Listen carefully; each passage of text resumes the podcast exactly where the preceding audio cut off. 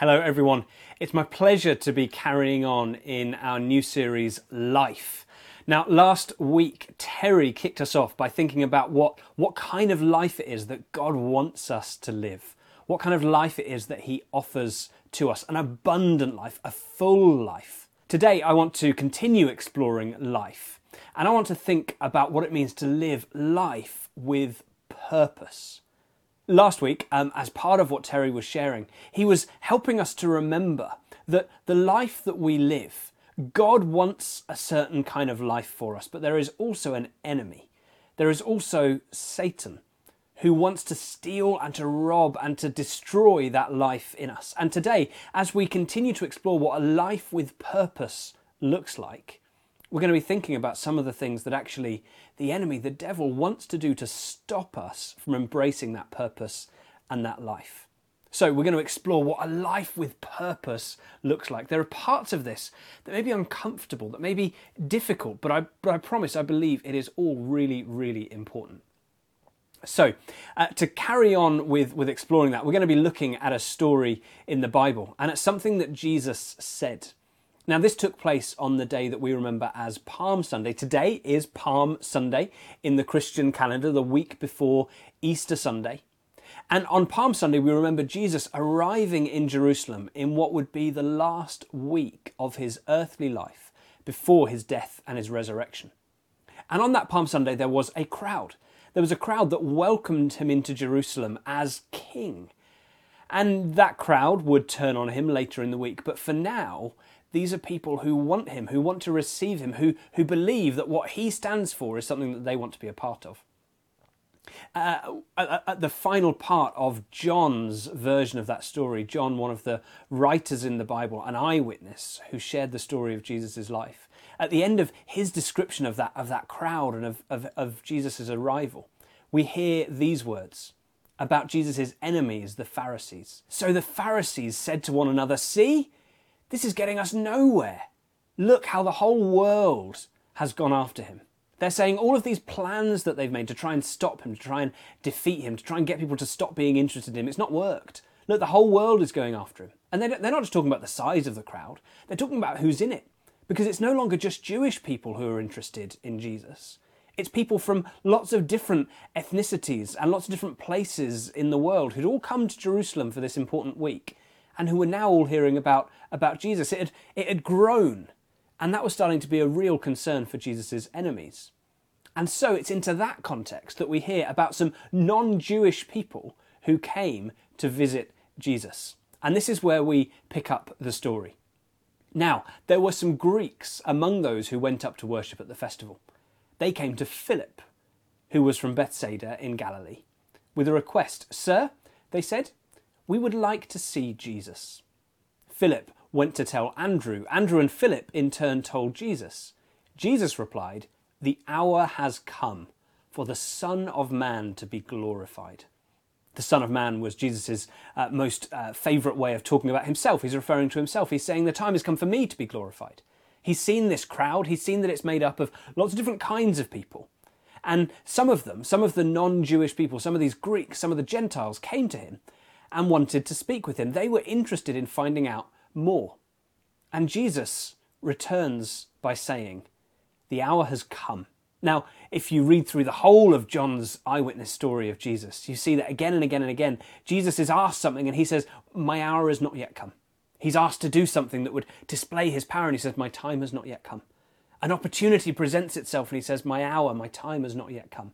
But now, this is the first time that Jesus says, Now my hour has come. This climactic moment, this, this idea of the purpose of his life, what it was that he came to do, it is now beginning to unfold. This is a moment that Jesus himself uh, signifies as being, being momentous, being climactic. And we get to ask the question well, in Jesus' eyes, what does a climactic moment look like? In Jesus' eyes, what was the purpose of his life? Why did he come? And how can we see it embodied in what he would go on to say here? And then he says, The hour has come for the Son of Man to be glorified. This idea that this moment, that this, what, what was about to happen would be his crowning glory. Our verse for the year as a church, Gold Hill, is Psalm 115, verse 1, that says, Not to us, Lord, not to us, but to your name be the glory because of your love and faithfulness. It's a declaration on our part that nothing, that none of our lives, that none of church, that none of what we're doing is about us. It's all about God, it's all about what He wants. And in these moments, Jesus is saying that He is the one who will be glorified, that He is the one who will take center stage in some ways, that He is the one who will achieve God's purposes. So, what does that even mean and what does that look like? Well, as we look at Jesus' words, I want to think about our lives as well and what it means, as I said, to live a life with purpose. And we're going to, as we continue to see what Jesus said in response to these people, we're going to see a principle of a life with purpose. We're going to see a hard choice that needs to be made if we're going to live a life with purpose. And we get to see a promise of what a life with purpose really can mean. So, a principle of a life with purpose. Let's carry on reading and see what it is that Jesus continued to say.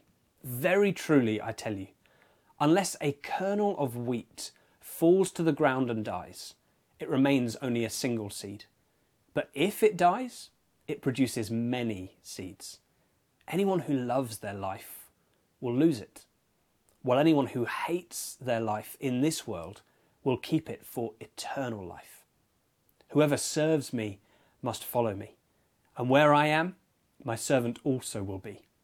My Father will honour the one who serves me. So Jesus has just announced that, that he's speaking about this, that, that his time has come, that, that the time has come for his purposes to be fulfilled. And then he carries on speaking and he uses this image of a, of a seed, of a plant that has borne seeds. And it says, as long as the, as long as the seed stays kind of within that plant, and doesn't fall to the ground and die, it can never produce more life. It's not a complicated gardening analogy. We know that if we have a packet of seeds, it's never going to do anything. It's, it's dead matter. But when it's planted in the ground, it can start to produce life. Jesus is using that image to say that in order to bring life, something is going to need to die. It's not a complicated agricultural image that Jesus is using, but what comes next, as he unpacks it and explains it, is very hard to hear. He says anyone who loves their life will lose it. But anyone who hates their life in this world will keep it for eternal life. Is Jesus saying I'm meant to hate my existence, that I'm meant to hate my life, that you're meant to hate the fact that you're alive? I don't think he is. But he's talking about, if we use that seed image, image again, he's talking about the difference between clinging on to the life that we have Imagine the seed who's, who, who's sort of maybe within the husk of that plant. That, that, that seed clinging on to its status, clinging on to its position, saying, I'm not going to leave. This is what life must be. I'm going to cling on to it and I'm not going to let go. Versus laying our lives down, being willing to let go of something. What is that something? We'll come to that. But being willing to lay something down instead of clinging on to it. Jesus uses the language of if we love our life, if we want to hold on to the life we've got, ultimately we will lose it. We all know that that is true. Nothing that we have, our life, our stuff, our relationships, none of them will last forever. But if we choose not to love this life and cling on to it and hold on to it, but are willing to lay it down, then we can have something that is eternal. But Jesus, in, in, in, in saying this, Remember, he's presenting what life can be, but there is an enemy. There is another side to this. There's, there's something that wants to try and rob us of that significance and that purpose. In these verses, I think there's a couple of things that we can see, or a couple of responses that we could have, that will rob us of that purpose, of that significance that Jesus offers us. The first is a lack of confidence. See, Jesus says um, that you can't produce many seeds unless that seed has died. And you might be there going, thinking, well, but I'm not the kind of person that will produce many seeds. I may as well just cling on to the life I've got. I may as well just live life in the here and now as I know it. I, I, shouldn't aspire for anything bigger. I shouldn't aspire for anything greater. I shouldn't be even thinking about what it means to live life with purpose.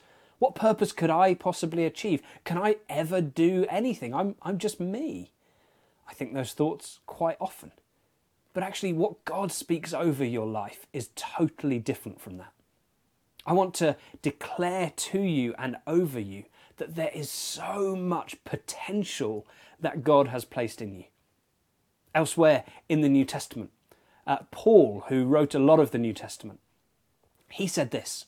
He said, For God, who said, Let light shine into darkness, made his light shine in our hearts to give us the light of the knowledge of God's glory displayed in the face of Christ. There's lots of words in there. But the basic idea is that the same God who said, Let there be light, and there was light where previously there was darkness, has spoken into you and into me if we have chosen to follow Jesus. And when God said, Let there be light, what came next? The universe came next. Everything was spoken into being. When God speaks into us, He plants a seed of potential that is so great and so big and so overwhelming. Do not believe that you can never achieve anything. Do not believe that you have no potential, that you have no purpose, that you have nothing to give. You do, because God has given it to you. There is a universe of potential within you. You might be thinking that this seed and this new seeds image, well, it doesn't apply to me. There's nothing that I could do, there's no fruit that could come from me.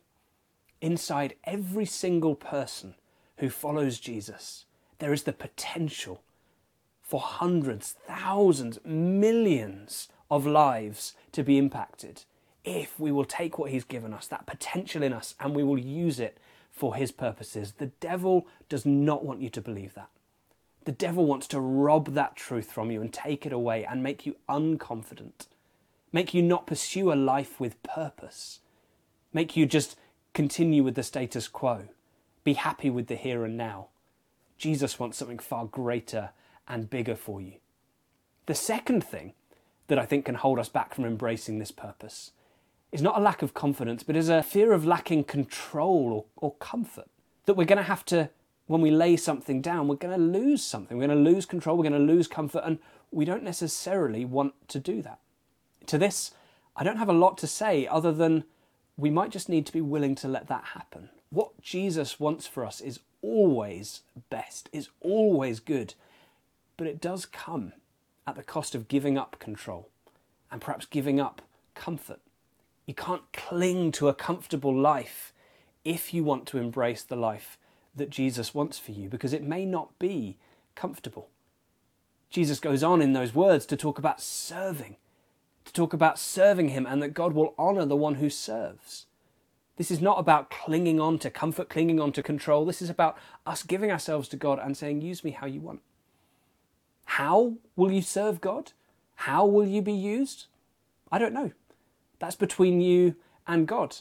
Last week, Terry really helpfully drew a comparison between two people who, in some ways, seem worlds apart Mother Teresa and Ken Costa. Here are some things that each of them said. Mother Teresa said, I am a little pencil in the hand of a writing God who is sending a love letter to the world. It's a declaration that she's saying, I am just a servant in God's hands. And here's what Ken Costa said The key to making the best of your life the key to discovering your calling is to be with Jesus. It's a declaration that he is a servant in the hands of God. These two people, at the very core of their life and the way they lived it and the purpose that they had, was to recognize that it wasn't about what they wanted, it was about what God wanted them. And they couldn't have lived much more different existences. They couldn't have, have pursued God's purposes in much more different ways. That didn't matter. God had a different plan for each of them. They had to lay down different things, they had to pick up different things. The question isn't what, the question is, are we willing? The question is, are we willing to give ourselves? Because the, the principle of a life with purpose is that we give of ourselves, that we are willing to lay ourselves down so that something greater and bigger can come. That involves sacrifice. And Jesus knew it involved sacrifice when he said it. He knew it involved sacrifice for him. As we carry on, we'll see that Jesus had a hard choice to make. Let's carry on reading. Jesus said, Now my soul is troubled. And what shall I say? Father, save me from this hour? No, it was for this very reason I came to this hour. Father, glorify your name. I mean, talk about practicing what you preach. Jesus has just talked about the importance of laying yourself down, of being willing to let go, of being willing to give yourself in service of something else, and that being the key to purpose in life. And then he goes on and he does it. He knows that his hour has come. He knows that that for him means literally laying down his life. He knew that the cross was coming, and he says, My soul is troubled. Now, that could sound just like flowery, poetic language. Let's, let's remember that a few days later, Jesus would be in a garden, knowing he was about to be arrested, betrayed, put on trial, falsely convicted, and killed. And as he was praying to God, he was, he was so intense that he was, he was sweating and sweating so much, and so intense was his physical anxiety that the, the capillaries in his, in his blood started to, started to pop and he started to sweat blood. This is not just, oh, my soul is troubled in a sort of Shakespearean melodramatic way. This is a man whose soul is troubled. This is a man who knows the cost of what is coming and he has a choice to make. He has a choice, and he says there are two things basically that he could pray. He could pray, Father, save me from this hour, or he could pray, Father, glorify your name, and he chooses the second one. Will he pray, Save me, protect me from this, stop this happening, maintain my comfort, maintain my control, let me continue as I am? Or will he say, Lord, whatever you want, Father, whatever you want, will you get the glory from this? Whatever I need to go through, whatever will happen to me, God, I trust that there is a plan. I know that what you're leading me to, you will lead me through. See, God often does his greatest work in those times of our life that are hardest. I don't want to talk about this too much because actually we've got a whole week in this life series about when life goes wrong, when life is tough. But Friends, remember that it was through Jesus' own suffering that the greatest victory in humanity was ever won. And sometimes it's in our own sufferings that the greatest victories in our lives will come. A few years ago, I went through the hardest time in my life after, after my, my wife had an affair and we were going through a divorce. And during that time of great suffering, I had a text from a friend who was close enough to be able to see what was going on in my life and see the impact it was having. And this is what it said. He said, You've been very open about the fact that you are suffering at the moment. He said, You've shown great, great dignity through this trial, but I believe also something more is happening. It's also a fact that our Lord Jesus Christ suffered.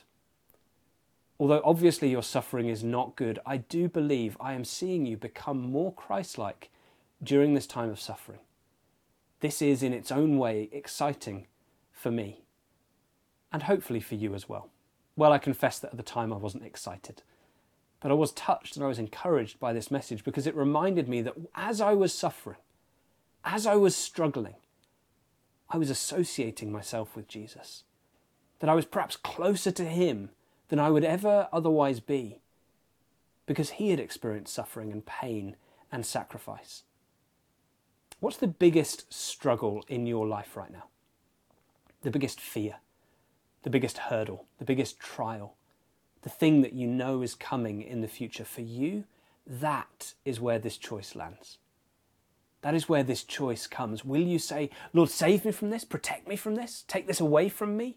Or will you say, Lord, even if I need to go through this, I will trust you? And would you work out your purposes through it? One of the, the keys to a purpose filled life is being willing to take the highs and the lows, and whatever it is, pursue God's purposes in them. Giving up your own right to control or comfort, and instead letting God do what God wants to do. So we've thought about a principle, we've thought about a hard choice. Now comes a promise. Because this prayer, Father, glorify your name, was heard and was answered. As we carry on, then a voice came from heaven I have glorified it and will glorify it again. The crowd that was there and heard it said that it had thundered. Others said an angel had spoken to him. Jesus said, This voice was for your benefit, not mine. Now is the time for judgment on this world. Now the prince of this world will be driven out. And I, when I am lifted up from the earth, will draw all people to myself. He said this to show the kind of death he was going to die. So there's this divine voice, this divine proclamation. And Jesus says it's not actually for his benefit. He's made up his mind already. He knows what it is that he's going to do. It's for the benefit of others. And he goes on to say that he knows that now is the time for two things for the judgment to come to the world and for the prince of this world, which is the way that he's talking about the devil, about Satan, about the enemy, to be driven out, to be defeated. He talks about judgment and he talks about Satan being defeated. Now, that judgment thing, we can hear that word judgment as a very negative thing, but judgment is both a positive and a negative thing, depending on which side you're on. See, it, judgment is about judging things that are right and that are good and that are beautiful and lifting those up. And it's also about naming and calling out those things that are wrong. There is so much wrong in our world that we want to see, that all of us have that desire, that hunger to see ended, to see stopped, to see put to a halt. There's also good things and wonderful things that we want to, we want to see acknowledged and recognized and commended and celebrated. And Jesus is saying that in what would come about now, he was putting in place the opportunity for God's righteous judgment about everything, good and bad, to come into fruition. But it would also be, and this is the promise, it would also be the way that the enemy, that Satan, would be defeated. You see, Satan thought he was going to win through this. He thought, if I can just get this guy killed, if I can put an end to Jesus' life, then I will have won. But remember, the purpose that Jesus speaks about is one that comes about through sacrifice, through laying ourselves down, through being willing to suffer, through being willing to serve, even at our own expense. That is how Jesus would fulfill his purpose. What looked like a victory to Satan was a defeat of Satan. And what looked like a defeat of Jesus was actually Jesus' greatest victory. Because death wouldn't stay dead, it would rise back to life, and that seed that had been planted in the ground would, would sprout to produce more and more and more and more life. That's what we remember this time of year. That's what we remember at Easter. But here there is a declaration from Jesus that his team will win. And friends, if you pursue a life of purpose, as Jesus describes it, a life of purpose as he commends, one that is about giving of ourselves, one that is about laying ourselves down in service of him and of others, instead of clinging to control, clinging to comfort, clinging to what we have now, if we give of ourselves, if we place ourselves in his team, playing by his rules, with his tactics, then we will be on the winning team. And then everything that we do can have not just temporary purpose, but eternal purpose. If you want your life to have a purpose that will outlive you, that will outlive this world, then you need to give your life and give yourself to something that itself outlives this world and outlives your life. And that can only be found in Jesus. Jesus, who practiced what he preached, who said that in order to take up your life, you need to lay down your life, would then go on to lay down his life in order that he and others could take up their life too. So, friends, my question to you is who are you serving? Who are you giving yourself to? Are you just trying to live for yourself, for your own comfort, for your own security, for your own goals and dreams? Or have you chosen today, maybe every day, because it's a daily choice to say, God, I am yours. I am giving myself to you. Whatever you want, I'll go there. Let me pray for us. Lord God, I want to thank you. Thank you that you place potential in us, that we don't need to settle for little, for small, for safe. Lord, help us to seek and to embrace your life, your purpose, your will for our lives. And Lord, for those specific things that people need to lay down right now, we ask that you'd give us the courage and the strength to do so. Guard us in times of pain, in times of hardship, and help us to know that even in them, you can and you love to achieve your purposes. Lord, give us purpose, give us life. Amen.